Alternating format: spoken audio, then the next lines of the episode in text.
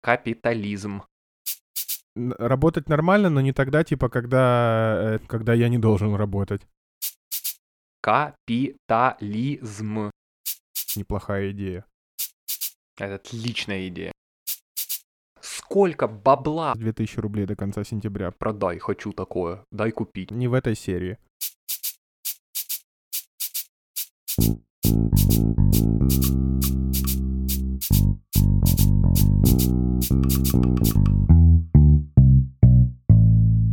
Ты сегодня не сонный. As saved for the show три секунды назад, потому что обычные разговоры больше не, не котируются. Подкастеры между собой могут говорить только на запись.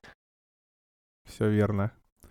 А, я не сонный, потому что мне пришлось проснуться, так как мне надо было ехать за трудовой книжкой сегодня своей.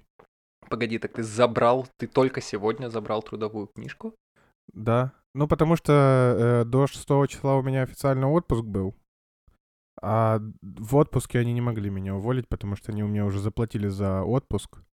Ну, типа бюрократические вот эти вот бухгалтерские э, штучки.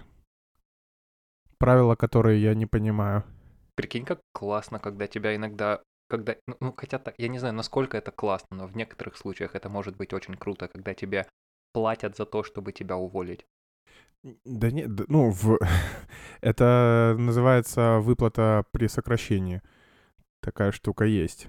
Что типа, если, допустим, ты не сам увольняешься, а тебя увольняют, или ты попадаешь под сокращение, что является эквивалентным в общем и целом, то тебе должны выплатить три зарплаты вперед.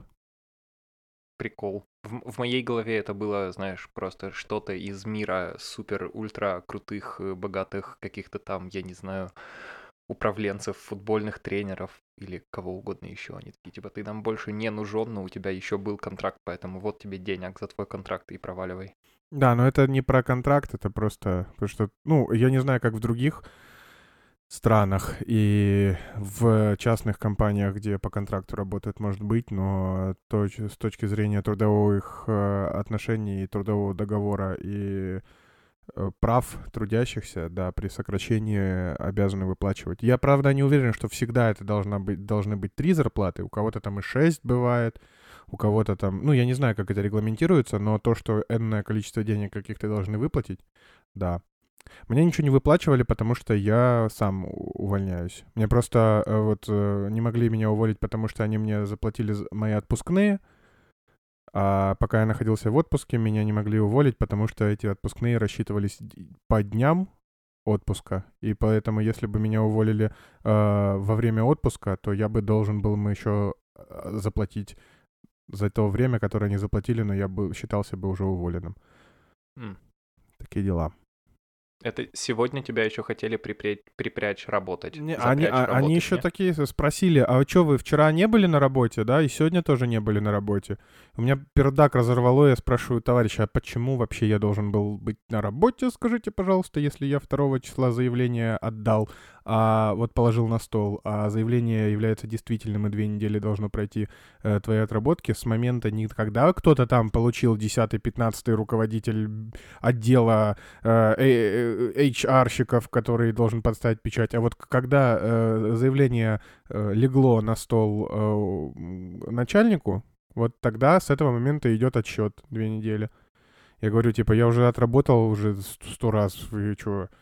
Вы чё? Это 2 августа ведь было, правда? Да, 2 августа, ну и плюс две недели. То есть я все честно отработал. А они такие, ну, у нас там у человека, который этим занимается, там программа слетела, и он не мог перерасчитать, поэтому вот так вот э, надо было, вот так вот мы не засчитали ваше заявление. Я говорю, так, стоп, э, э, пррр. То, что у вас там программа слетела, это вообще не моя проблема. И то, что вы это не засчитали, это, ну, типа, это незаконно вообще-то. Она такая, ну, вы должны были, в общем, прийти вчера и сегодня на работу. Я говорю, я ничего вам не должен, черти. Я им предложил так, что давайте вы, ну... Э, давайте вы нахуй пойдете, а я нет. Ну, как примерно так. Я сказал, что э, надо же все равно какое-то заявление написать. Я говорю, ну давайте я увольнение попозже напишу, но вот, э, рассчитывая дни так, что я все равно уже это отработал. Ну, чтобы, типа, вы зашли себе там с вашим сумасшедшим дебильным бюрократическо-бухгалтерским учетом, расчетом на то, что ничего не работает, чтобы у вас там все по отчетности было, и так, чтобы вы не доебывались до меня, что я еще и работать эти два дня почему-то должен был. Вот. Ну, короче, порешали. Мне там еще и какой-то расчет сделали на то, что я какой-то отпуск еще не отгулял пару дней, мне еще каких-то денег выплатят. Приятно. Вот, они думали, они думали, да, что они, как обычно, скажут этим э, женщинам, которые не умеют за себя постоять в библиотечной сфере, что вы должны были работать. И они бы сказали, да-да-да, хорошо, ладно. Нахуй пришел Денис, который, во-первых, когда... любит сраться, когда э, дело касается его прав. А во-вторых, еще и... который изуч... очень любит не работать. И когда дело касается не работы, Камчатка прям знает, что куда. Нет, я... Ну, работать нормально, но не тогда, типа, когда это незаконно. Когда я не должен работать. Вот. И плюс еще я, типа, изучил вот эти пункты, э, ну, трудового права. Почему? Ну, потому что я знал, что в бюджетных учреждениях отдел кадров честно не работает. Никогда. Он, ты думаешь, он не работает честно, или ты думаешь, они просто сами не ведают, что творят? Они прекрасно ведают, потому что это государственное учреждение. Если бы они не ведали бы, э, у них, э, ну, э, им, они сами бы ногами в жир становились из-за своего неведения. А так, из-за того, что э, система государственная в любой сфере устроена так, что не наебешь, не проживешь, потому что требования э, самых высших инстанций, они достаточно жесткие и а, основаны на тезисе о том, что, типа, мы дали задачу, нам срать, как вы ее будете выполнять. Поэтому каждый крутится как может, и каждый выкручивается, а при таких условиях выкручиваться честно не получается, и поэтому э, любая лазейка считается лазейкой. И поэтому, я, ну, я уже поню, понюхал чуть-чуть бюджетную сферу, понял, что она пахнет далеко не розами, и на всякий случай перечитал правила Трудового кодекса, права э, сотрудника при увольнении, что надо, что, как это должно быть. Вот, поэтому они... Я, чую, чуял, что они попытались меня в чем-то там поднаебать, но у них не вышло. Красавчик. Уважаю тебя. Да. Молодец. Да. Мне очень грустно, что при, э, даже такая банальная вещь, как просто прийти забрать трудовую книжку, обернулась какой- какой-то непонятной битвой с кем-то за что-то, непонятно, я вообще... Нельзя же просто прийти и сказать... Война бесконечности. Да, сказать спасибо большое за сотрудничество, до свидания, вот ваша трудовая книжка. Уважаю тебя за то, что ты полез в такие дебри. Просто для того, чтобы себя отстоять, тебе было не лень. И, ну как, как бы, было бы странно, если бы тебе было лень, потому что это все-таки касается тебя в первую очередь, но когда кого-либо это останавливало вообще. Да. Нет, не делать добро во имя самого себя, потому что ставь сюда причину. Но мне Такое кажется, что, никого не останавливало. что с годами у меня это стало каким-то видом спорта. То есть Э, э, прочитать или доказать юридически, что вот то, что мне говорят, это незаконно. Потому что это часто происходит. Вот, например, э, я вчера столкнулся, или позавчера, ну, на выходных, короче, когда там были выходные, я не работающий, я не понимаю, у меня всегда выходные. Эм, так вот. Я вот решил, думаю, не буду реагировать на то, какой ты пидорас. Да, э, но э, для объективности надо сказать, что я пидорас, у которого на счету осталось 2000 рублей до конца сентября, поэтому если это ага, то есть сделает твой план... твою жизнь и восприятие того, что я не работаю, полегче, то... То есть твой план э, иметь какое-то количество денег для того, чтобы дожить до 30 сентября, он нет, ну э, эти, это количество денег, оно ушло в евро, чтобы я как минимум смог, долетя до Франкфурта, э, взять э, билет на электричку и доехать mm-hmm. куда-нибудь еще. То есть они ушли туда. Плюс э, еще некоторая большая, очень большая сумма из этих сбережений ушла на э, штуку, которую я в подкасте не буду рассказывать на всякий случай. Я тебе вот после подкаста э, напишу, что я хочу купить. Но, но это не... Ну, я потом расскажу все равно, но не в этой серии. Угу. Главное, чтобы ты не купил себе сейчас за, за тысячу евро клавиши вот те вот, которые маленький, что там было? Подожди, в одном из первых выпусков мы с тобой обсуждали, ты мне показывал такие... Да, да, Teenage Engineering, за- это Да. O- OP1, да, я, я, я до сих пор смотрю это. в их, Вот, в это, их- вот, в вот их вот инстаграм и теку слюной. Но они так дорого стоят, что а мне столько всего надо еще обычного, типа холодильника, например. Будет, что Га- с, с Гаус, музыкальной, привет. с музыкальной карьерой, Продолжаем искать стиральную машину. с музыкальной карьерой надо подождать чуть-чуть. А, делюсь замечательным а, рецептом кофе необы- давай. необычным. А, я попробовал недавно же, ходил в отличную кофейню и первый раз в жизни попробовал эспрессо-тоник. Э, И, ну, знаешь, что это такое? Подозреваю, что это кофе с тоником. Да, вот и верно. Смотри, как головастый парень. Смышленый, Смышленый, да. многогранно развит. Да, все верно, все Звучит верно. отвратительно. Не, Это очень вкусно, на самом деле. Э, То есть, ну, как бы я, я попробую стопроцентно, потому что теперь мне прямо интересно, но и, зачем? Не, попробуй, и главное пробовать в кофейне, которая делает прям хороший эспрессо. Ага, давай, из- найди мне, блядь, кофейню, которая в Мюнхене сделает эспрессо-тоник. Ну тогда езжай в Берлин и пей эспрессо-тоник. Я, я White здесь с огнем сыскать не могу, а ты такой эспрессо-тоник. Ну, благо Со эспрессо... льдом. эспрессо то... Да, лед это дефицит, конечно, в Мюнхене.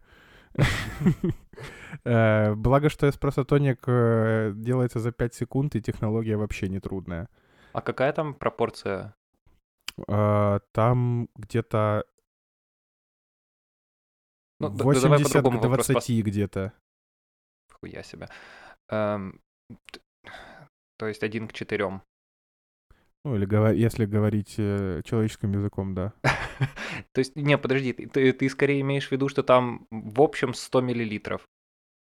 Нет, Да? ну там, Или сколько э, этот там напиток? э, 0,4, 0,5 объем, Мгм. э, но там вот 70-80% заполняется тоником с условием того, что туда еще до краев льда вбухали.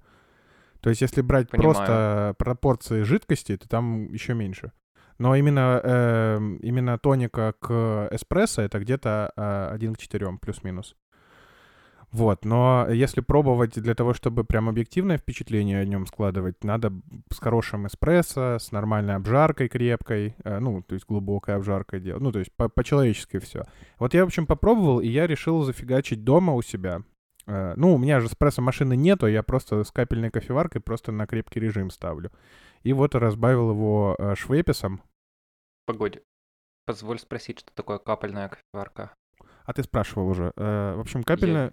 Есть спрошу еще Э, раз. Кофеварки э, рожковые, это которые надо вот в рожок утрамбовывать э, вот это вот кофе-смесь, э, вставлять рожок, и оно вот через, под давлением делает эспрессо-смесь таким образом. А есть э, капельная кофеварка, которая, э, которая выглядит как просто такая, ну, типа, сама в американских кофеварка. Да, да, да, да, как в американских Всё, кафехах. вспомнил. Просто Да, вот типа с теперь я чайничком вспомнил, да. таким, и туда вот насыпается через э, фи- фильтр этот бумажный э, кофе, пропускается через, э, ну, и там термическая обработка, получается, только идет, а в, в рожковых там те- термическая обработка плюс давление.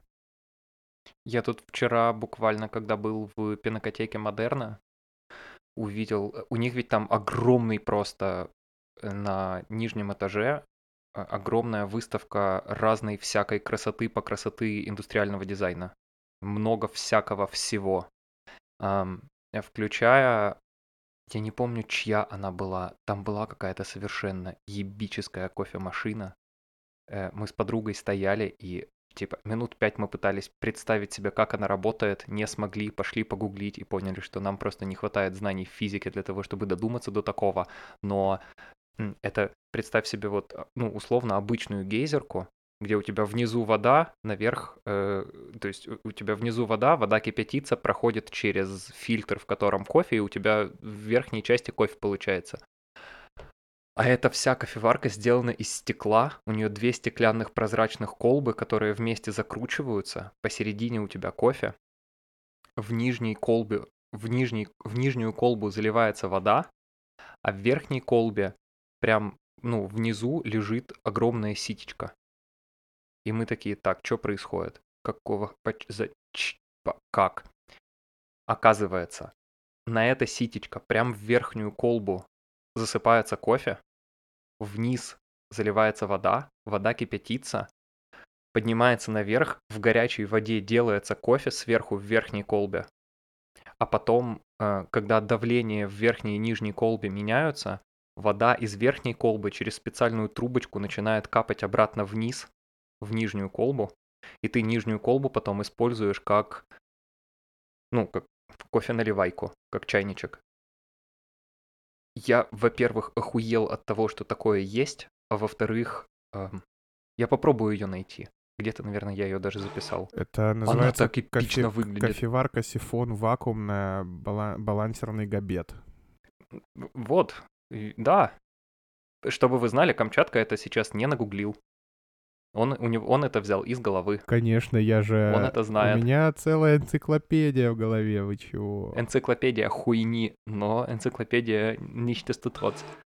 Да, не, ну ладно, открываем э, закулисье, я, естественно, это нагуглил. Откуда бы я Нет, вообще знал Нет это? такого. Вы вообще, вот давайте так, вы слышали э, стук э, пальцев по клавиатуре? Пока вот и я не слышал. вот и- доказано, не ебет, что не сказано. пытайся. Э, Кстати, есть в Инстаграме э, аккаунт у отличных ребят, которые кофе занимаются, называется Rocket Coffee. И вот у них э, иногда они выставляют подборку всяких разных таких э, инструментов для приготовления кофе. И вот этот, э, в том числе у них есть подборка вот этих сифонных кофеварок. И для тех, кто прям, если вдруг разбирается в кофе и в методах приготовления кофе очень хорошо, я сказал, что есть два э, э, типа приготовления кофе. Естественно, их миллиард, конечно же. Не бомбите, пожалуйста, но я имею в виду два типа, которые, в принципе, можно э, у себя на кухне сделать. Ну, помимо... э, Пуровер можно у себя пол- на кухне э, делать. пу- Не забывайте про пуровер, пожалуйста. Пуловер, надев Лучший пуловер, да. кофе дома. это- Плюс еще в джезве, плюс еще в гейзерной. Понятное дело, что есть миллиард. Я имел в виду, что более-менее технологические, которые можно у себя на кухне поставить. Так что э, тушите пуканы, господа и господессы. Господессы, господонес, господонессы. Да.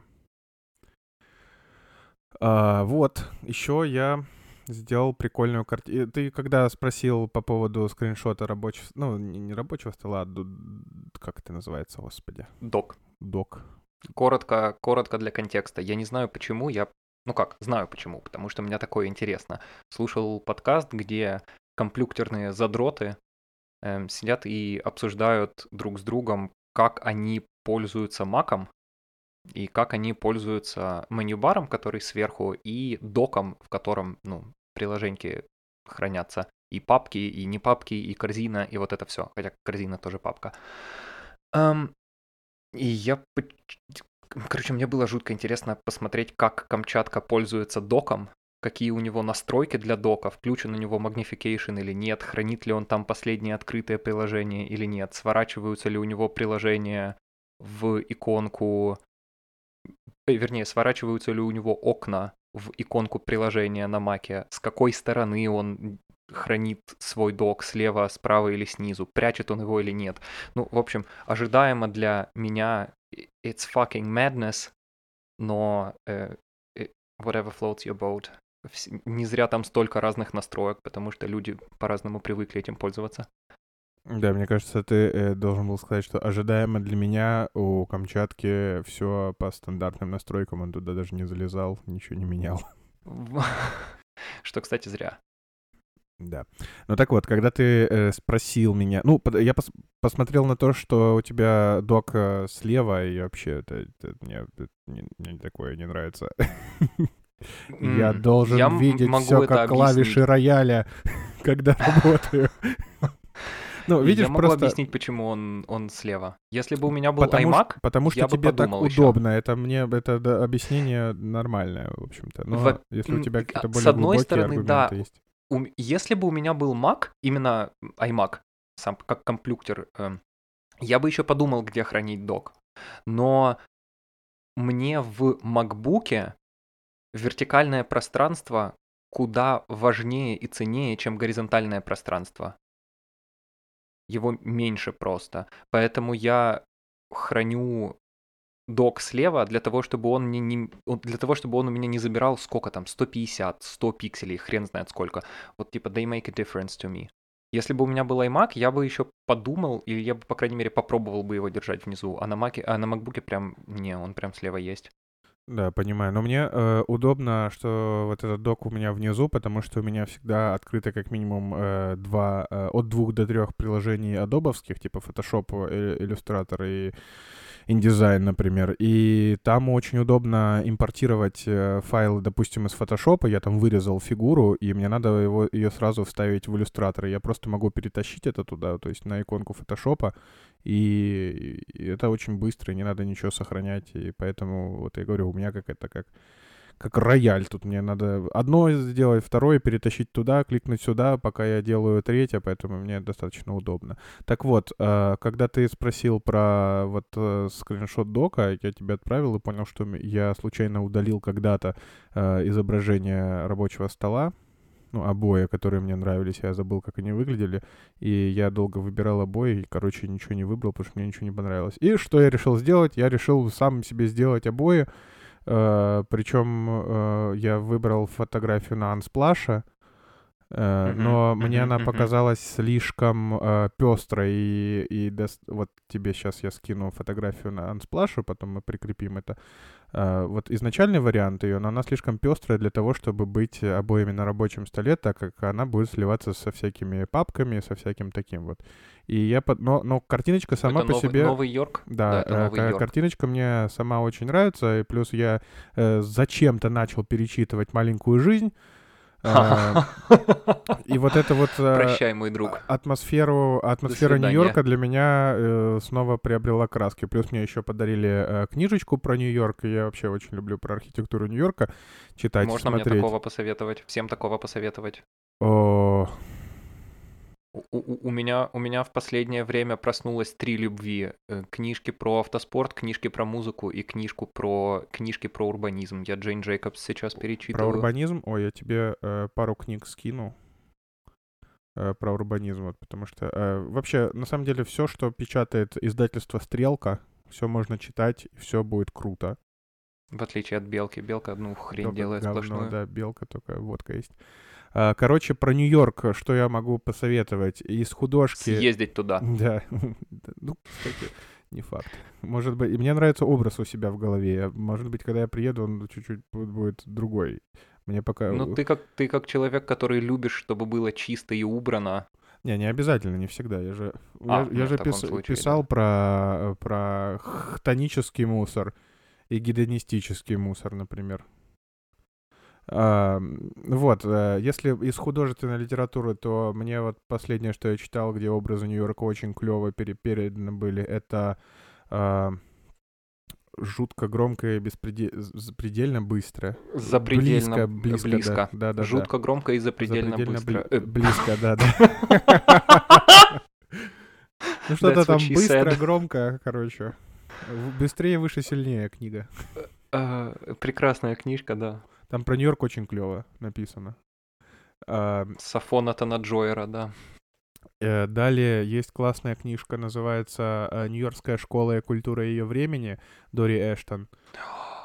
Она очень классная, очень классная книга, очень хорошая. Вот прям, если вы хотите про Нью-Йорк, вот это вот больше, чем про Нью-Йорк, там, там нету. А далее, сейчас тебе еще скажу, чтобы не подниматься, не идти к полке. Эм вот книжку как раз-таки, которую мне подарили, называется а, «Нью-Йорк вне себя» э, Рэма Колхаса. Ты, ты, ты, да, ее я читал. Mm-hmm. Очень классная. Вот, вот мне ее подарили, я ее еще не начинал, потому что я сейчас... You're in for a treat. Да, да, я хочу, вот я, я хочу ее открыть, э, не знаю, она на особенный случай какой-то у меня, ну, как, потому что я как дурак начал э, с электронной книги читать э, «Маленькую жизнь», с бумажной книги, э, я потом параллельно читаю бумажную, это э, Матья Каку «Физика невозможного», кстати, очень прикольная э, книжка, он рассуждает про технологии, которые кажутся нам сейчас в 21 веке невозможными, типа там машина времени, там прыжки в пространстве, гиперпрыжки вот эти, там всякие силовые поля, Э, и вот он рассуждает о том, что а, в XIX веке все э, большие умы говорили о том, что э, магнитное поле, например, это невозможно. И что, допустим, что все, что вот у нас сейчас есть, раньше говорили, что это невозможно. Он, типа, разбирает всякие штуки, технологии с точки зрения того, что, ну, ни хрена это не невозможно, просто сейчас у нас нет таких технологий. И он разбирает конкретно отдельные штуки, типа магнитное поле, э, почему это невозможно сейчас и при каких обстоятельствах оно сможет быть возможно потом. И вот так всякие штучки. Прикольная, кстати, тоже книжка. Очень интересно. Если вы там по физике угораете. Э, очень, по юмору чувак похож на э, Феймана. Но если, допустим, вы, должно быть, шутите, мистер Фейман, у него такая биографическая книга, то здесь теоретическая. Это тоже достаточно забавная.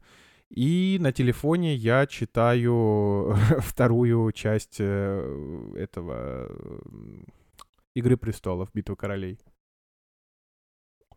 И, короче, и, и я хочу вот Нью-Йорк, чтобы она была единственная моя, когда я все дочитаю, чтобы сесть и прям уделить ей внимание.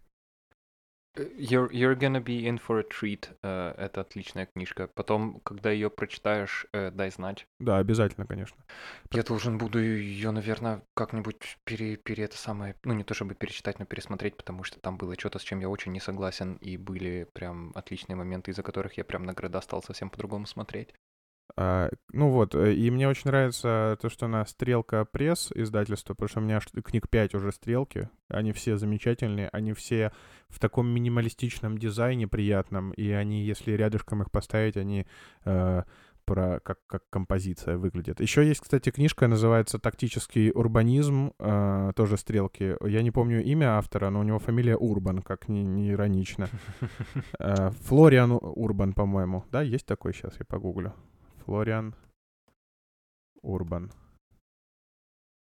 А, нет, Флориан Урбан написал «Башню-коробку». Да, тоже, кстати, стрелка тоже хорошая. Но, но там не про Нью-Йорк, там про то, э, почему э, высокоэтажная застройка — это неплохая идея. И как это вот... отличная идея. Вот, как да. человек, который живет в стране, в которой высокоэтажную застройку не любят, я готов...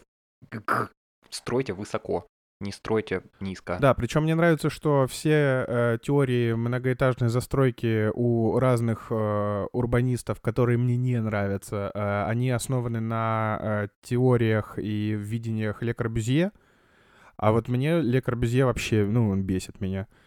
Хоть и вся эта многоэтажная... Интернационализм в сраку? Э, ну, потому что, блин, нахрен... Ну, а один дом, где есть все, где ты можешь жить э, и и стирать одежду, и ходить в магазин, и в школу. Школа тоже будет в этом доме, и в городе будет там в одном квартале пять всего таких домов, зато очень высоких, а вокруг поля.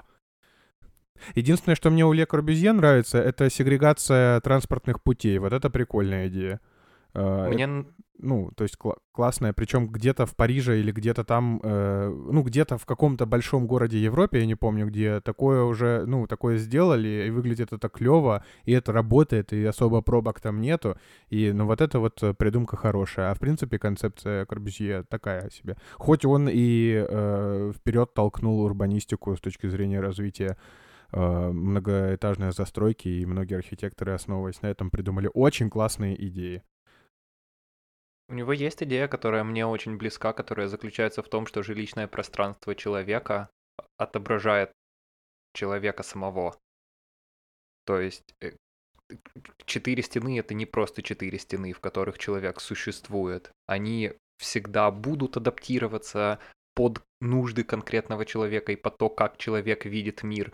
И это абсолютно очевидная вещь. То есть это больше похоже на, попули... на популистику какую-то, потому что, естественно, засели двух людей в две одинаковых комнаты, и через пару месяцев эти комнаты будут выглядеть совсем по-разному.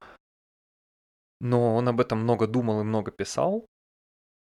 И вот это как раз-таки то, что у меня всегда вызывает какой-то диссонанс. Э, Ле Корбюзье с его любовью к интернациональному стилю и стандартизации жилого пространства. Да, да, да. И да, нет, человек индивидуален и уникален, и вот нет двух одинаковых квартир и не будет никогда, и дом должен быть отображением человека. Бля, братан, типа ты определись. Как будто, знаешь, как будто в своих работах он спорит на двух разных кухнях. Типа, на одной кухне он топит за стандартизацию жилищных пространств, а на второй кухне он такой, ну, там, где другие знакомые его, там, где никто не услышит, что он говорил ино- иное, он такой, не, знаете, разные вещи, разные люди, разные пространства, такие дела. Да, действительно. Ну вот, и, короче, башня-коробка, э, а, башня и коробка хорошая книга. А, а тактический урбанизм, не помню, кто написал, но а, тоже классно. Там очень много пример, примеров из Нью-Йорка, как тактический урбанизм внедрялся. А, там, где какие-то а, автомобильные улицы а, делали пешеходными на какое-то время, и так... А, нет, это не, это не в Нью-Йорке, это в Сан-Франциско было. Ну, неважно. Э, то есть концепция одна и та же, что э, в качестве эксперимента сделали пешеходную улицу какую-то здоровую, очень сильно здоровую, и настолько это поперло, настолько это понравилось и настолько стало удобнее, что они прям перекрыли все, замостили, и стала она теперь все время перманентно эм, пешеходной. И мне очень понравилось, что там есть пример Хрещатика что там э, на выходные он становится пешеходным. Погоди, он, он был, вот это, я только хотел спросить, он был положительный или отрицательный? Он положительный что... был, положительный, потому что он, э, там автор говорит, что тактический урбанизм это круто, здорово, и э, все-таки город для людей, а не для автомобилей. Э, ну, с чем ты, конечно, будешь не согласен, но э, все равно. Можно еще раз, пожалуйста, почему? М? Почему я буду не согласен? Ну, потому что, э, например, когда я говорил о том, что нужно делать э, отдельные полосы для общественного транспорта, ты такой, ну, если ты можешь позволить себе Феррари, то твое время очень ценное, Это правда, и пошел да. нахуй. Ладно, хорошо, согласен. То есть отдельные полосы для общественного транспорта нужны, но пользоваться ими должны иметь, люди должны иметь возможность ими пользоваться, если они заплатят отдельную пеню. Это стопроцентно, да. Вот, но э, там все-таки э, у нас предмета спора не получится в данном случае, потому что там чувак тоже пишет про центры города, поэтому это уже другой, другой вопрос. Эм, и вот, и он э, говорил, что классно делать, э, раз, э, ну, то есть делать пешеходные улицы там, где они больше э, будут полезны пешеходам, потому что, допустим, там э, проходит больше людей, чем проезжает, например, э, и там удобнее, и лучше, и вообще круче. И так, чтобы это не сильно мешало, ну, это изменение не сильно мешало движению в конечном итоге. То есть не просто закрыть, а просто маршрут поменять чуть-чуть. Вот, и он э, приводил примеры там Сан-Франциско, э, Токио и Хрещатик в Киеве тоже говорит, что вот э, кто-то постоянно, то есть навсегда перекрывает, а вот пример Хрещ... в Киеве Хрещатик, они только вот делают на выходные, э, что тоже очень прикольно. Кстати говоря, Крещатик удивительная улица, потому что он абсолютно прав, это отличный пример, при этом, при всем, Крещатик для меня параллельно с этим символизирует э, просто апофеоз самого ебаного, что в городе может быть для пешеходов. Э, это ебучие подземные переходы. Как я их ненавижу. И особенно я их ненавижу на Крещатике, вернее, под Крещатиком. Там, во-первых, люди, которые живут там годами, не могут четко рассказать, как пройти с одной части Крещатика в другую в этих всех подземных лабиринтах. Особенно, где торговый центр рядом с Бессарабкой, этот подземный, да, ебучий да, абсолютно. Да, это невозможно. Типа, какого хрена для того, чтобы перейти улицу, ты должен проходить через торговый центр, я не понимаю. Но я серьезно, но даже если не считая того, что в них хер не заблудишься, и хер ты через них пройдешь, а, но там все время мерзко, там темно, там воняет, там чуть там... Кому пришла в голову идея продавать в подземных переходах цветы? Расскажи мне, пожалуйста. В 10 вечера там такой штын стоня... стоит от э, сгнившей воды. Какого хрена вообще? Это главная улица страны считается. Хотя главной улицей страны должны были давным-давным-давно уже сделать или Владимирскую, или Богдана Хмельницкого, а Крещатик оставить просто как красивую красивую штуку и залить к чертовой матери бетономешалкой все подземные переходы. Причем их вообще их не демонтировать, ничего с ними нельзя, просто залить везде вход бетоном, сравнять их с землей, и Или все. И пусть с- там стоит для, для, для этих самых, для нащадки. Сделать какой-нибудь из этого арт, э, а- а- арт-объект, особенно рядом с Бессарабкой, там как раз Пинчук, Реально. Пинчук рядом, центр, там это очень актуально будет. Типа, по-моему, вообще отлично, на самом деле. Было бы прикольно, я не знаю, часть асфальта просто заменить на какую-нибудь Эпо- Я эпоксидкой не- залить, например, не это все. Не эпоксидкой, а этой самой, ну, как- какое-то стекло положить такое, только чтобы зимой не происходило переломанных ног каждого, кто посмел на него вступить, э, или во время дождя, чтобы там хоть какое-то трение было вообще. И же люди ходили под собой, смотрели на все эти старые... Знаешь, как вот как вРиме, например, иногда Да-да-да-да-да-да-да-да. люди ходят, смотрят себе под ноги и смотрят Да. на старые руины, да? Ну вот, ровно то вот, же самое. стекло- Смотрите, это, стекло это Метроград. Стекло клево, но вот э, я понимаю, что насколько до хера должно быть эпоксидки, насколько много ее должно быть. Но вот если бы прямо э, взять, э, э, вырезать вот этот вот, ну, пол для под- э, потолок для подземки, э, а пол для пешеходов, вот этот просто взять, и с- сня- пол-потолок этот снять и просто все это вот ровненько эпоксидкой залить, ну, такой хор- хорошо перемешанный, чтобы она прозрачная-прозрачная была, чтобы, ну, э, не было вероятности того, что какой-нибудь жирный Дениска пройдет и все треснет. Эм, А эпоксидкой прям такой нормальный. Все, просто такой вот будет шлакоблок эпоксидный, как очень большая диорама. Получилось бы. Вот это круто было. Денег бы ушло дохуя. Но, блин, сейчас дохуя денег уходит на какие-то менее... У меня даже есть идея, мой любимый город Киев, откуда ты можешь взять деньги для того, чтобы заработать на такой проект. Сука, начни штрафовать за плохую парковку. Киев, какого хера, блядь, Кличко, очнись.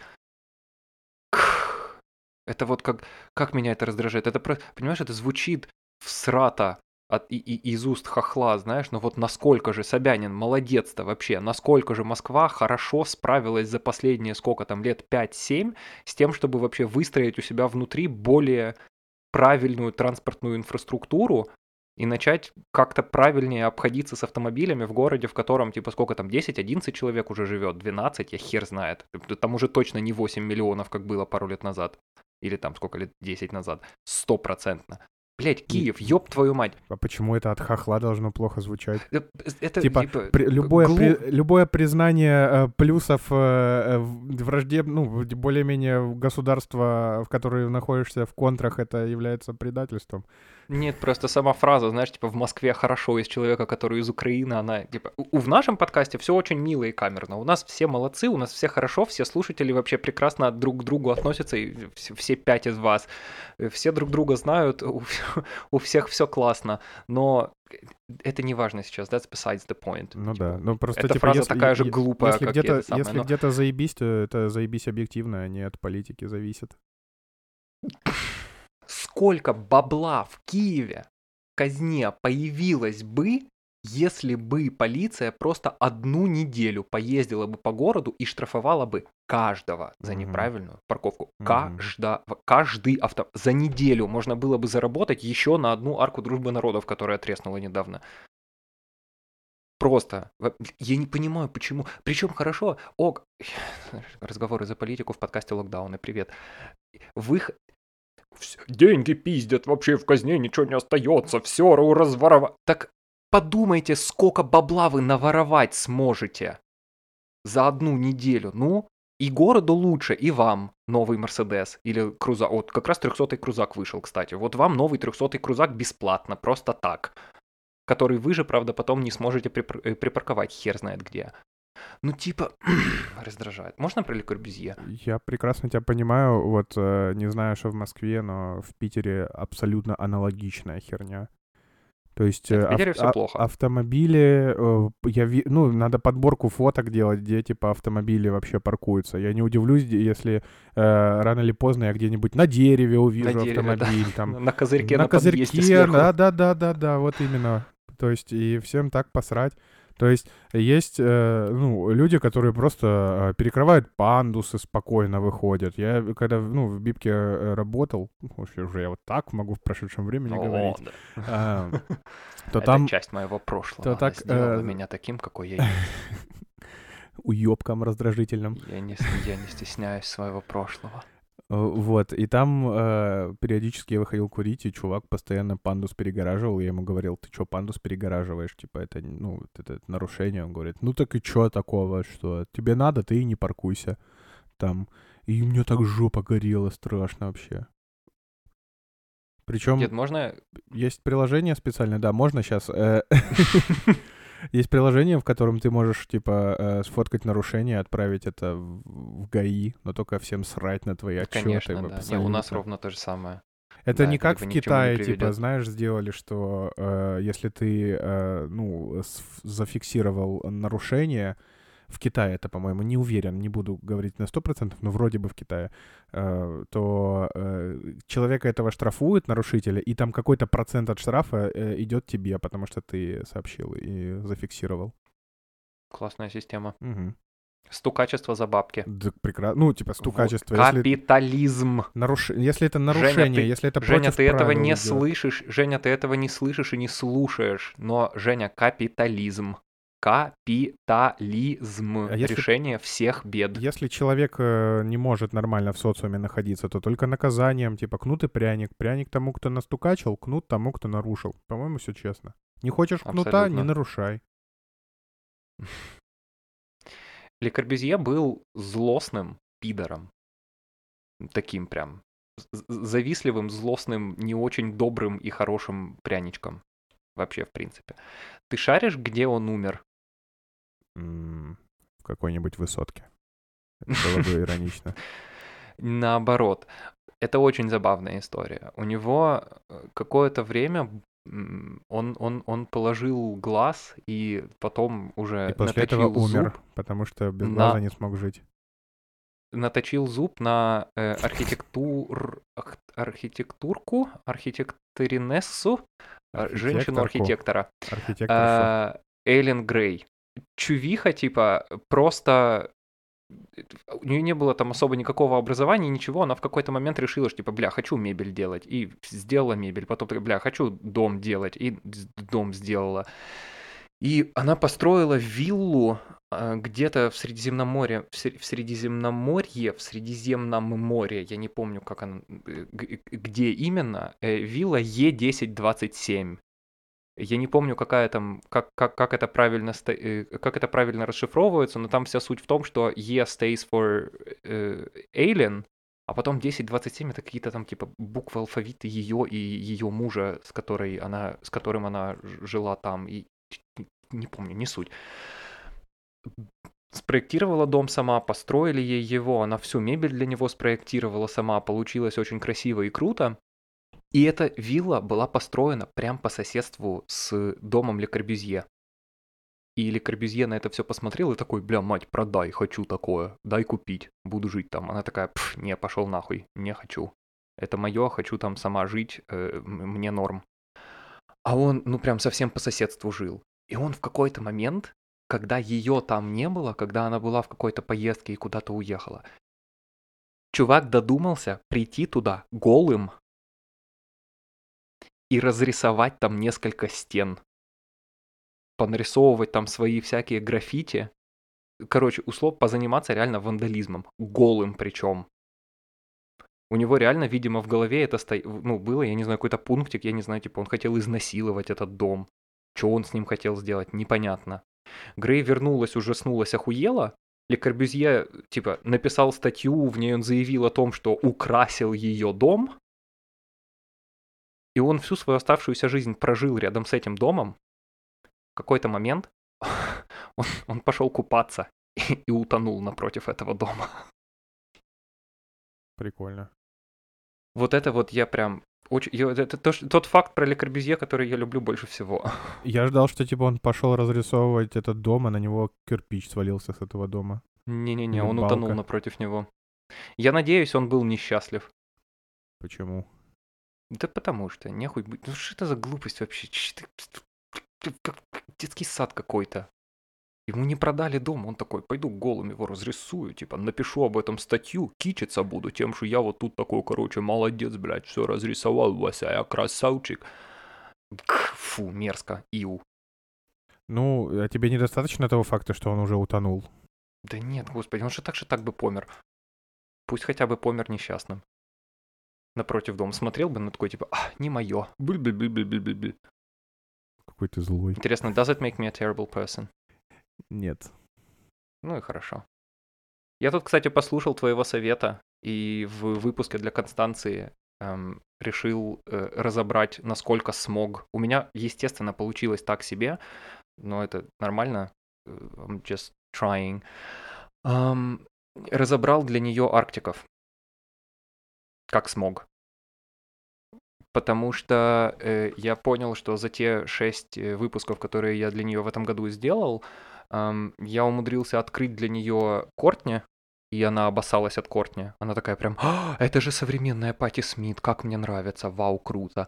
Потом я открыл для нее The National, ей тоже они очень сильно зашли. Хотел открыть для нее Девендру, но а, она женщина умная, у нее Девендра в голове и в сердце уже давным-давно, еще с начала 2000-х, или там, когда у него первый альбом вышел, 2003 ищ, по-моему.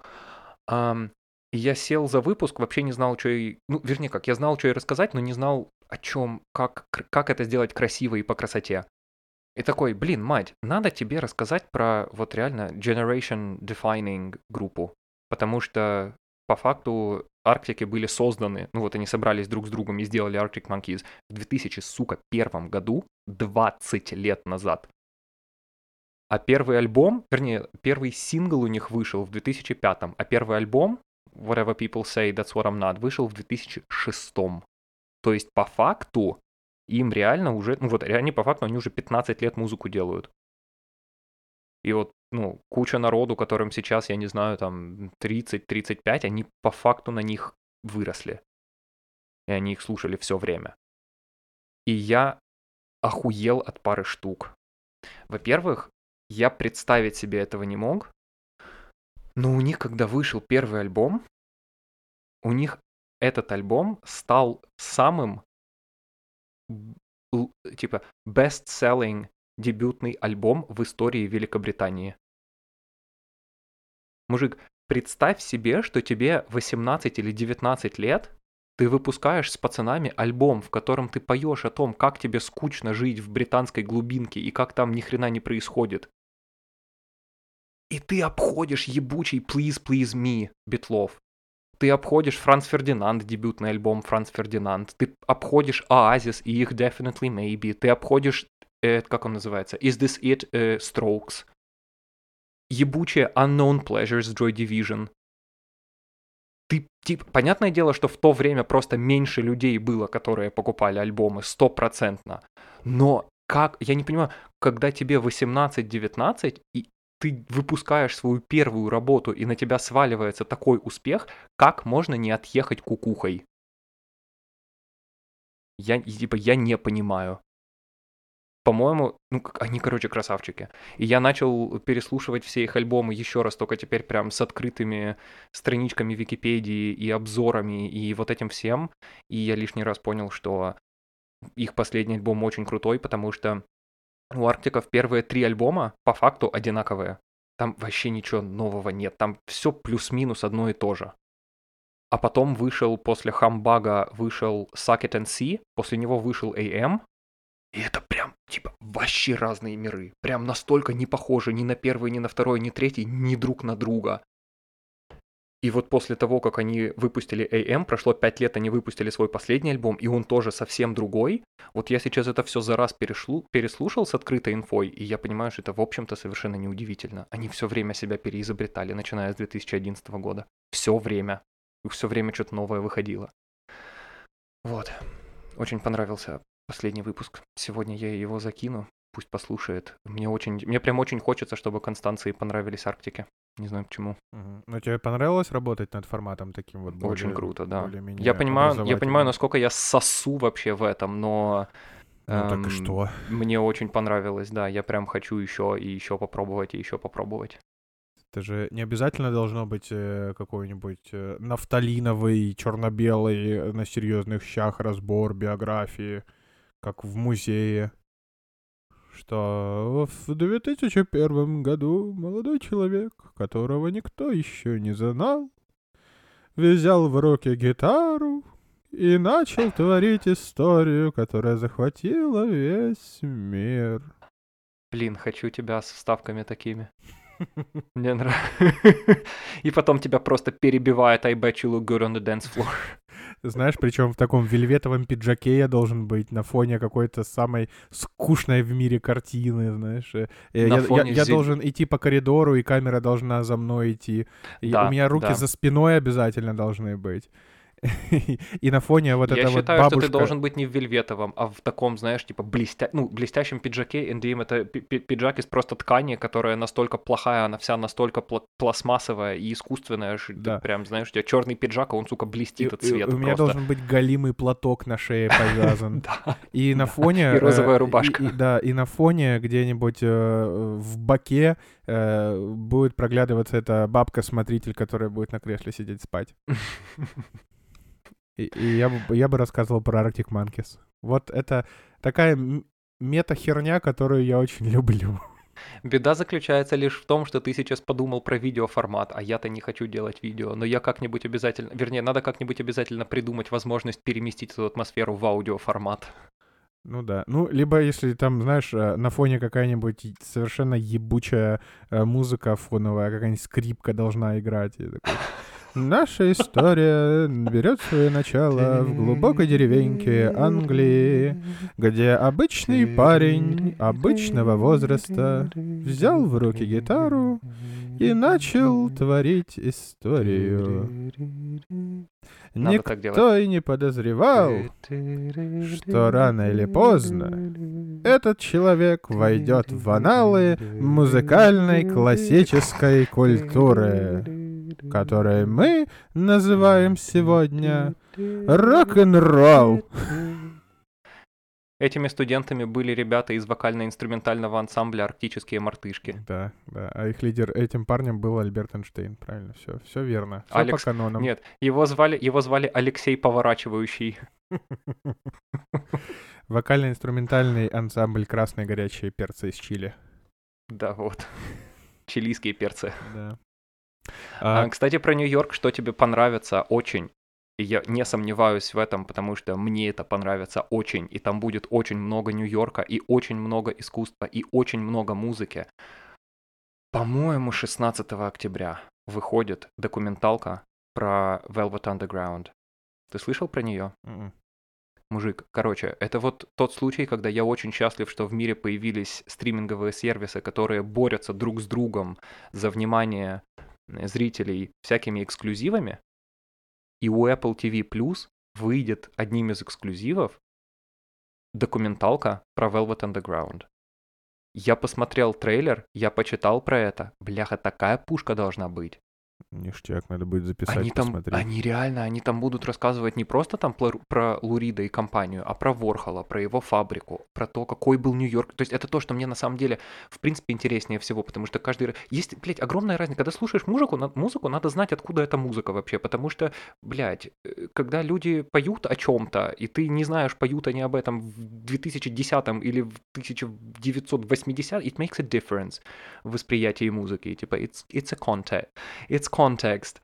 И в этой документалке стопроцентно прям уже видно, и они об этом говорили, они сначала расскажут о том, каким Нью-Йорк был в 60-х, а потом уже исходя из этого, они будут рассказывать историю группы и историю Андрея Вархолы, которому я забыл, как зовут э, солиста The Doors, э, Джим Моррисон, которому Джим Моррисон когда-то подарил вышиванку. Mm. Вот. Кстати, о фильмах.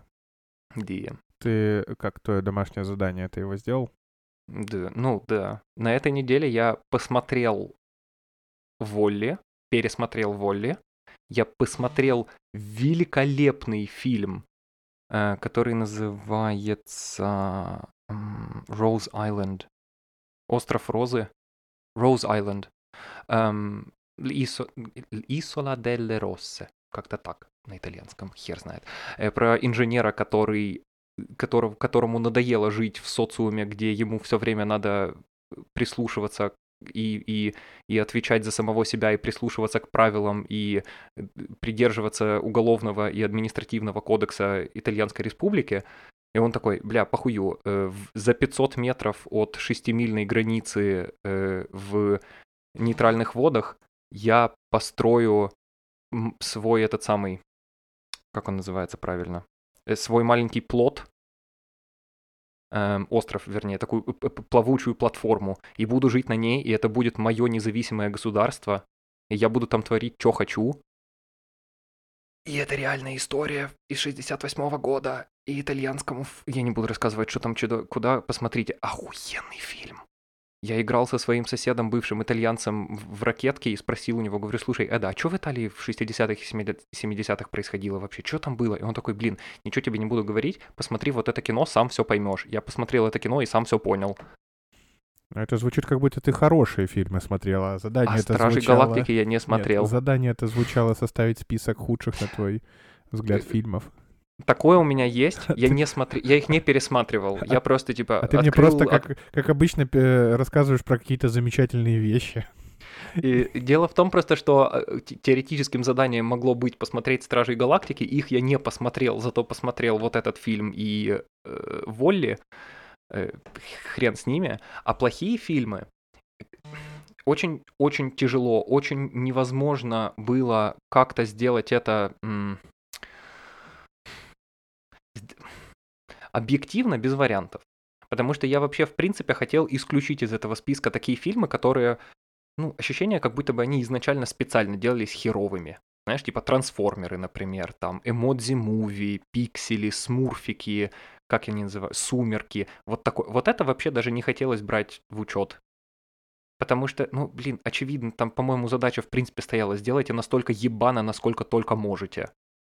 Э, поэтому это я сразу исключил и все, и перешел в раздел субъективного, где Такая первым... задача не была объективная. Да, просто пер...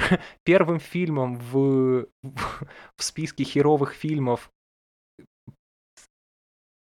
с, с подпунктом не выбирать фильмы, которые изначально делались херовыми, это восьмой форсаж.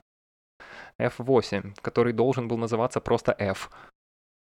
F, знаешь, потому что Fight, потому что F8 типа там, и они, короче, их восьмеро, а Вин Дизель их всех предал, и он переметнулся на злую сторону, и теперь, короче, пацаны за ним гоняют, и они там пытаются его привлечь к правосудию, от которого он и так все время убегал, и теперь хорошие парни, это тоже плохие парни, а плохой парень еще хуже парень, и это все такое, бля. Я обожаю «Форсажи». Первые пять «Форсажей» — великолепное кино, каким бы всратым оно ни было. Первые два «Форсажа» — это просто, в принципе, очень такие, типа, наивные пацанские фильмы про пацанов и девчонок, которые просто любят автокультуру. Такого не было как такового.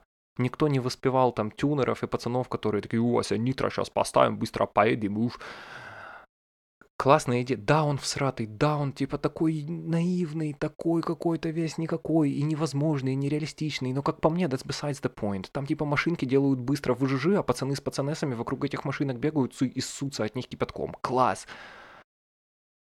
А-а-а. И вообще, знаешь, типа вот это главное, главное предположение всех форсажей, это то, что любой конфликт между двумя людьми можно, типа, разрешить с помощью уличной гонки между двумя совершенно несовместимыми автомобилями. По-моему, вот, ну не знаю, так, таки, такого кино раньше не было. И сделали форсаж, и он не, не просто так, он так выстрелил. Он нашел отклик в сердцах, в сердцах людей. Не в умах стопроцентно, потому что люди, конечно, тупые, но, блядь, не настолько. А восьмой форсаж вообще... Короче, вот это вот самый первый фильм, который прям такой... Нас не спасло то, что мы на него накуренными пошли, понимаешь? Он нам даже под травой не понравился. А знаешь, что я только что вспомнил? Давай. Что, ну, типа, перематываем пленку где-то в начало нашего выпуска. Я же тебе рассказывал, что я, э, ну, нашел картинку для заставки. Так. И, ну, она не подошла, потому что она слишком пестрая. Угу. Так вот, окончание этой истории заключается в том, перед тем, как мы перескочили на следующую тему, я должен был закончить фразу. Я же сделал себе, э, ну, закастомил эту картинку, чтобы э, значки на экране были нормально выглядели, вот я тебе скинул. Тоже можно мы тоже отправим при- шоу-ноуты, прикрепить, да. Хорошо, чтобы это, пацаны посмотрели на заставки Камчатки. Ну и если вдруг надо, скачали и поставили себе тоже. Если Ты. вдруг.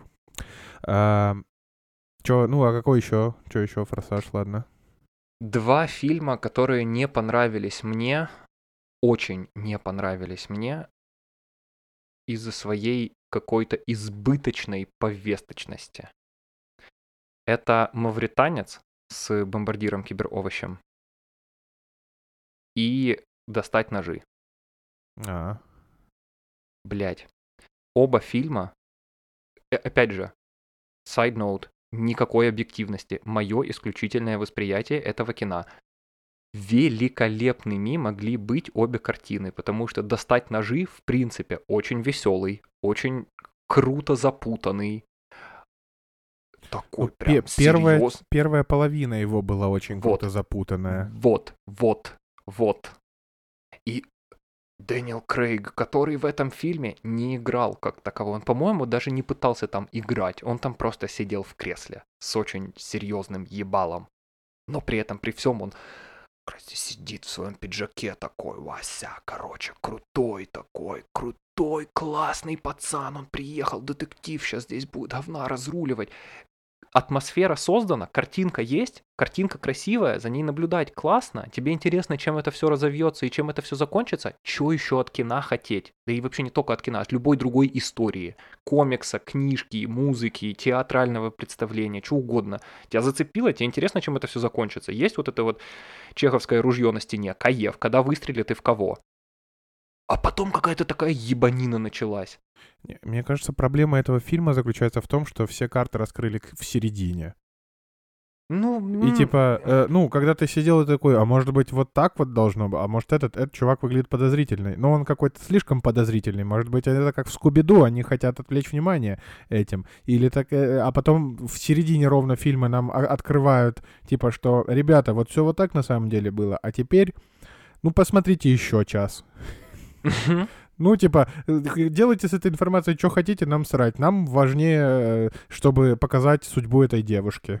И вот понимаешь, моя проблема с этим фильмом заключается в том, что вторая половина этого кино сделана как будто бы для того, чтобы, я не знаю, в американской ассоциации киноделов отъебались от них и сказали, не-не-не-не, вы, короче, на повестке, да, вы тут, значит, за все хорошее и против всего плохого, вы молодцы, отличное кино, показывает тут, значит, как надо и как не надо относиться к определенным группам людей. Вот нечего там стереотипами думать, нечего, значит, вот это. Вот у меня такое послевкусие от этого фильма осталось. Знаешь, какое у меня впечатление осталось от этого фильма, когда я его посмотрел? Вот как будто э, э, сценарий писала, допустим, э, Агата Кристи, вот Так, начало, а потом в середине сценария она почему-то резко стала душной радикальной феминисткой. Вот резко. И вот прямо радикальной такой вот, вот, вот, вот махровой. Э, и такая, а теперь я покажу, что женщина гораздо круче каждого персонажа в этом фильме. Мгм. Здесь прикол, у меня здесь проблема даже, ну, у меня здесь, я, я не видел там никакой феминистической повестки на самом деле, там скорее повестка, не буду говорить с кем, потому что иначе какой смысл это кино смотреть тем, кто его не смотрел, хотя среди вас пяти, по-моему, таких нет. Но, м, короче, вот это вот, это, это вот первое кино, которое прям такое мерзкое послевкусие у меня во рту оставило и в глазах. Причем потенциал-то у него хороший, своей. хорошее кино было. И ровно то же самое это «Мавританец». Это великолепная история про иранца, по-моему. Дай мне бог памяти, господи, извините, пожалуйста, я не помню про кого, это не важно. Про человека, которого обвинили в шпионаже, вернее, его даже не обвинили ни в чем, его заподозрили в этом, заподозрили его на основе того, что у него на мобильном телефоне нашли звонок от приближенного к человеку, э, от приближенного к Бен Ладену человека, который был, которым был его брат. И американское государство такое, хм, мы тут, короче, ищем виноватых по поводу 9-11. Мгм. А почему это вообще у тебя был звонок от этого человека? Он такой, так он мой брат. Аж как это ты мог не знать о том, чем он занимается? И они его посадили в Гуантанамо. Знаешь, что это? Да, я, я смотрел «Мавританца». А, все. сама история абсолютно крышесносная. То есть то, как эм, американскому обществу открылись факты того, что их государство, которое все такое, типа, за свободу и тудым-сюдым, как во время Вьетнамской войны, как во время Афганской войны, так и сейчас, оказывается, не такое белое и пушистое, и какими лютыми способами оно ломает человека, лютейшими абсолютно. Это очень крутая история, которую нужно рассказывать и для того, чтобы напомнить об этом всем, кто о ней знает, и рассказать всем тем, кто о ней не знает, и вообще, почему бы бомбардиру киберовощу не сыграть э, этого самого прокурора, военного прокурора? Красиво получилось, классно получилось. Даже главный актер, я забыл, как его зовут, офигенно сыграл. Но. Там даже не показали court case. А все закончилось, типа, нет, ну он человек арабской наружности. И это дискриминация. Пух, флэшбэки. Мама. Вода, море. М-м, и все. И все. И просто, и все. И ничего больше. Джуди Денч... Ой, не Джуди Денч, как ее зовут? Помнишь? Ты не помнишь, как ее зовут? Э, не суть. Э, актриса, которая играла его адвоката. Как, как, как офигенно было бы, если бы в этом фильме потом в итоге случилась схватка киберовоща и этой актрисы. Или по причинам, которые я не буду разглашать, э, этой актрисы и кого-то еще. Офигенно было бы. И насколько патриотичнее это могло бы получиться, и насколько объективнее бы это могло получиться, и насколько бы лучше получилось бы, как мне кажется, донести месседж того, что нехуй держать черти сколько десятилетий лютейше жестокой тюрьме человека, которому даже не выдвинули официальное обвинение. Ну, видишь, это же история с, э, по мемуарам этого чувака была снята, поэтому... Э... Которые на три четверти все равно засекречены. Ну да, да, то есть ты Вы имеешь виду просто... снять этот фильм и додумать. Ну, ну, ну да. Но тогда все бы кричали, что это не про... так не было на самом деле. Это же тон... тоненькая говорю... грань такая, да. Спору нет, мне просто, я же говорю про себя, я говорю, что мне не нравится та грань, которая была выбрана в плане вот, ну, так, это übertrieben, как оно будет по-русски, про гипер, гипер, гиперболизированного какого-то вот этого, гиперболизированной эмпатии, что ли, к, к, к ребятам арабской наружной. Вот это, он какой-то такой повесточный прям. И вот я его смотрел, и мне так нравилось, а потом так не понравилось все равно. И это, вот что первый, что второй, не, первый, ладно, первый полное говно, но вот эти два последних фильма, ну неплохие же. Но как по мне, такое говно вообще. Смотреть просто не получается. Это уже три фильма, правильно? Четвертый да, да. фильм — это Soul, пиксаровский последний фильм. Mm-hmm. Кошмар, как по мне, опять же. Самые лучшие детские сказки не для детей самые лучшие детские сказки для взрослых. Для того, чтобы напомнить им, каково это, э, среди прочего, для того, чтобы напомнить взрослым, каково это быть ребенком. Здесь они сделали кино для детей, для того, чтобы рассказать им, что детям не надо проебать свою жизнь. И этот месседж никоим образом не откликнется ни у детей, которые еще понятия не имеют, что их ожидает, ни у взрослых, которые, скорее всего, или уже проебали жизнь, или в принципе, ее не проебали, и у них и им не надо об этом лишний раз напоминать. Особенно в такой банальной форме.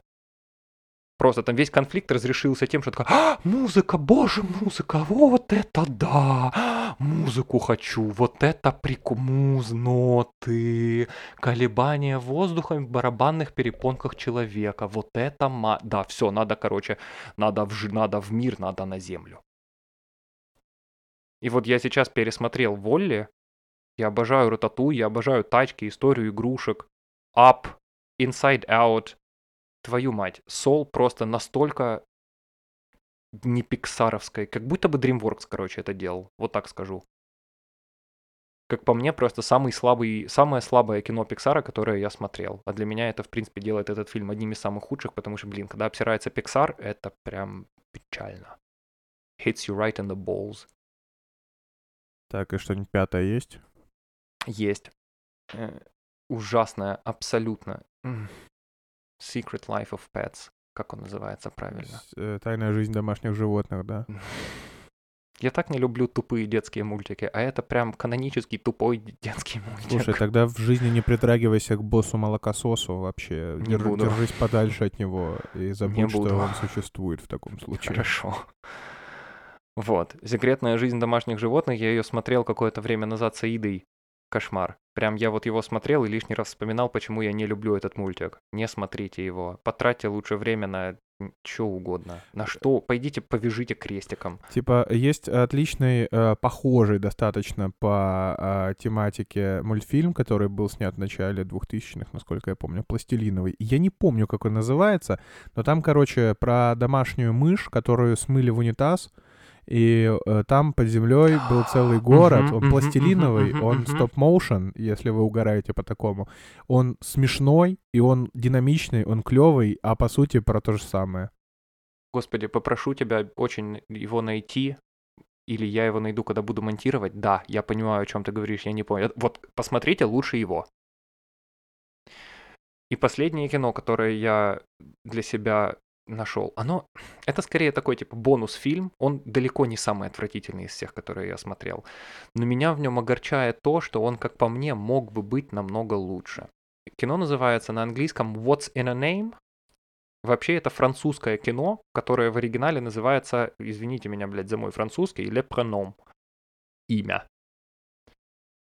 Помнишь, как назывался фильм, где несколько друзей решили вместе поужинать, Идеальные незнакомцы. и по ходу ужина, Идеальные да, shit да. got real. Да-да-да. Я очень люблю такой формат кино по двум причинам. Во-первых, потому что это на самом деле больше похоже на театральное представление, чем на кино. О, У тебя а ты одна смотрел, сцена. А ты смотрел э, «Резню»? Нет. О, о, это, это самая пиздатая в- э, фильм, который я смотрел, хотя я все версии идеальных незнакомых, э, незнакомцев смотрел. Извини, что перебил, но просто э, резня, это в одной комнате все происходит, четыре персонажа, ну там, блядь, так, такая резня в натуре, вот правда. Если ты такое любишь, вот смотри, смотри обязательно. Очень люблю такое, потому что мне очень-очень нравится, когда действие полтора часа развивается в одном каком-то единственном пространстве. О, Иногда это бывает да. одна комната, иногда это бывает, окей, вот в случае с Лепрено это был, эм, э, ну, была квартира. Все равно весь экшон происходил в комнате, но там иногда было такое, что там муж пошел на кухню помочь жене, жена пошла в коридор встретить гостя, да, то есть, ну вот там были какие-то еще вставки из других комнат квартиры, но по факту это не имеет никакого значения. То есть все равно это ощущается как одно целостное, как одна целостная сцена, на Мгм. которой развивался движ полтора часа. Мгм. Это первая причина, по которой я люблю такого рода фильмы, вот как «Идеальные незнакомцы» или «Прано». Во-вторых, это потому что этот фильм напоминает нам всем лишний раз. Когда люди общаются между собой, особенно взрослые люди общаются между собой продолжительное количество времени, у них у всех появляются скелеты в шкафу, и не надо их ворошить. Не трогайте. Скелеты в шкафу нужны, скелеты в шкафу важны, секреты всегда будут. У одного человека от другого всегда будет какой-то секрет. Не лезьте друг другу в залупу. Это очень важно помнить и очень важно понимать. Потому что в итоге, если это все вот это вот кодло разворошить, получится так, как получается в идеальных незнакомцах. Всегда. Только это должны быть близкие люди, а не просто мы потусили типа две вечеринки вместе или прообщались вместе полгода. Не, это прям, ой, это прям близкие-близкие друзья, которые друг другу готовы помочь, чем смогут, и даже еще большим, не может обойтись без каких-либо скелетов в шкафу. Оставьте их в покое. Если вы их даже увидели, не смотрите. Закройте глаза, отвернитесь. И вот What's in a Name, вот этот фильм, блять, абсолютно великолепнейший фильм. И вот эта театральная постановка, и ос- начальная сцена какая прекрасная, где вообще не упоминается имя ни одного из людей. Вернее, одного из людей. Потом уже там начинает упоминаться. И, и, и сам конфликт, который возник, вернее, конфликт, который возник из друз... и, и, у, среди друзей, причина, по которой он возник, такая абсурдная, такая смешная, такая забавная. Это настоящая трагикомедия, траги... трагикомедия. Великолепнейшая. Вишневый сад, привет вообще, просто. Но он... Сука, там столько лишнего. Он мог бы быть на 25 минут короче, и ничего бы не изменилось. И это вот последний фильм, который я смотрел, и вот в этом списке это был последнее кино, которое я смотрел. Я его смотрел с мамой в парке на айпаде, пья пивко. Нам было так хорошо и классно. И я прям помню, как я его смотрел, вот первую половину я прям кайфовал. А потом я его смотрел, и мне аж не по себе было. Я такой, да когда это все закончится уже? Ну куда это придет? Ну что с этим делать? Ну как это будет? Ну, же... И вот мне очень обидно и тоскливо от того, что абсолютно великолепную картину, как по мне, испортили затянутостью и просто лишними сценами и лишними диалогами. Там куча лишнего, там его не надо просто. И вот фильм пострадал из-за этого настолько, что само по себе отличное кино испортилось, после вкусия такое же, я даже не хочу его пересматривать. Хотя фильм офигенный. Вот. Короче, у меня очень peculiar э, список отвратительных, отвратительных фильмов. В них много, много хороших фильмов, которые не, не так хороши, как могли бы быть, или не хороши, потому что не люблю повестку. Но вот такие дела. Такой у меня список. Я не делал с этим никаких карточек, ничего, потому что у меня лапки, во-первых, во-вторых, зачем? Эм, будет это самое, э, будет списочек в шоу-ноутах, и, и будет нам всем. Мультик... А еще тебе домашнее задание Муль... будет. Мультик, кстати, называется «Смывайся». «Смывайся», точно! Да. Офигенный мульт. Блин, какой великолепный еще, мульт. Надо его пересмотреть. Еще э, э, тоже дам рекомендацию, что посмотреть. А, ты смотрел «Догвиль»? Кого? «Догвиль». Возможно. Э, ну, я сейчас опишу, и ты, ну, если ты не смотрел, ты и не поймешь, а если смотрел, точно вспомнишь. Кино про драматическую историю где-то глубинки Америки. Ну, просто история драматическая, там, ну, драматургия сильная, но фишка не в этом. Это все снято на сцене театральной с буквально, э, ну, кадр не меняется, и там люди играют свои роли, прям играют как в, в спектакле. Там декорации, только э, стены которые э, должны быть домами, там какие-то скамей, ну, какие-то мелочи, а все остальное пространство разделено э, этим белым скотчем. Что типа дом, например, пекаря, вот это вот белый квадрат, это дом. Uh, и там дом того-то, это, бел... ну, то есть там основные какие-то локации, они выстроены декоративно, а остальное расчерчено, типа, вот это озеро у деревни, там просто, типа, мелом нарисовано, что там озеро. И тоже очень камерное, очень круто. Не с точки зрения истории, хотя история там тоже достаточно крепкая, а с точки зрения того, как еще можно снять. Вот, вот посмотри, мне кажется, тебе понравится такая концепция. Догвиль — отличный фильм, прекрасный. Долгий, пиздец, но там такая работа проделана, что, ну, актерская именно, что а, это стоит того. Спасибо большое. Учитывая то, как давно я не был в театре, и я не могу туда еще попасть, потому что они все закрыты, посмотрю, потому что я люблю такое очень сильно. Я думаю, тебе понравится такое. Готов ли ты к своему домашнему заданию? Да. Короче. Оно будет связано с комплюктером. Ура. Ой, комплюктер. Sorry. Именно что комплюктер. И, э, ты, ты можешь... Я как настоящий ты... студент взял этот липкую бумажку, чтобы записать да, как, как человек, которого ждет задание, связанное с комплюктером, он взял кусок бумаги. Я люблю иронизировать. Ты можешь считерить и воспользоваться айфоном, но в идеале я бы хотел, чтобы ты воспользовался своим маком. Автоматизируй штуку. Вот это твое домашнее задание. Что это значит? Смотри. тебе надо... Тебе нужно подумать о каком-то действии, которое или еще лучше, алгоритме действий, которые ты на своем компьютере выполняешь из раза в раз. Дам тебе пример. Когда я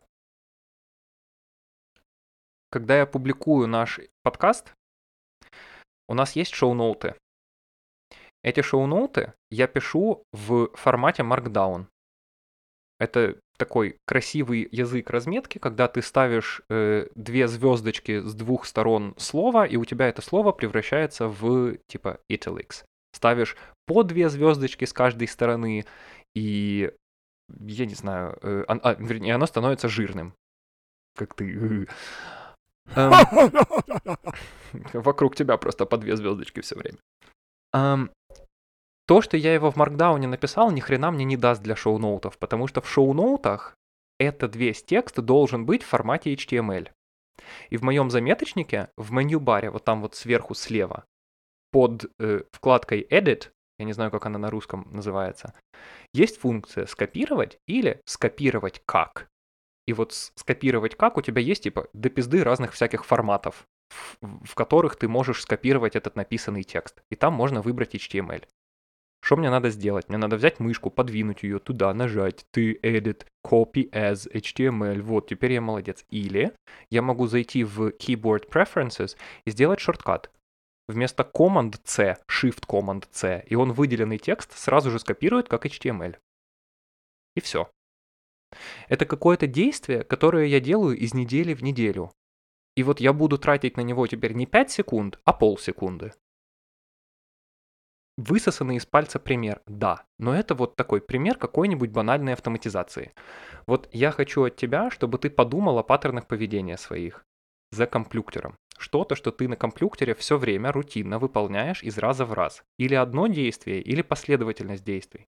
И подумал о том, как это можно автоматизировать. Как это можно превратить в нажатие одной кнопки, двух кнопок? Как, это, как можно сэкономить на этом время? Ага. Естественно, потратив предварительно 8 часов, типа, пытаясь это автоматизировать как-то. Да, типа, без этого никуда. Ага. Это может быть что угодно, э, как угодно. Но я хочу, чтобы ты какое-то действие, которое ты выполняешь руками, автоматизировал. Индем ты его будешь делать теперь руками, но меньшее количество времени, или не будешь делать руками вовсе, ты будешь просто какую-то кнопочку нажимать, и будет тада и красота. Ага. Вот чего от тебя хочу. Окей. Класс? Я в восторге. Класс. Люблю тебя, целую, обнимаю, автоматизируй вещи. Другие, извини, не люблю, не целую, не обнимаю. Примером автоматизации штук являются твои ебучие, не твои ебучие, а наши общие великолепные шорткаты в айфоне. Это пример автоматизации. Ага. Когда ты нажимаешь в шорткатах на кнопочку, и там что-то выполняется, какие-то команды делаются, и классно, как у тебя было с попей говна. Угу. Вот тебе пример автоматизации. Вот такого от тебя хочу. Хорошо. Люблю тебя, целую и обнимаю. Вырубай это дерьмо. Целую, обнимаю, пока.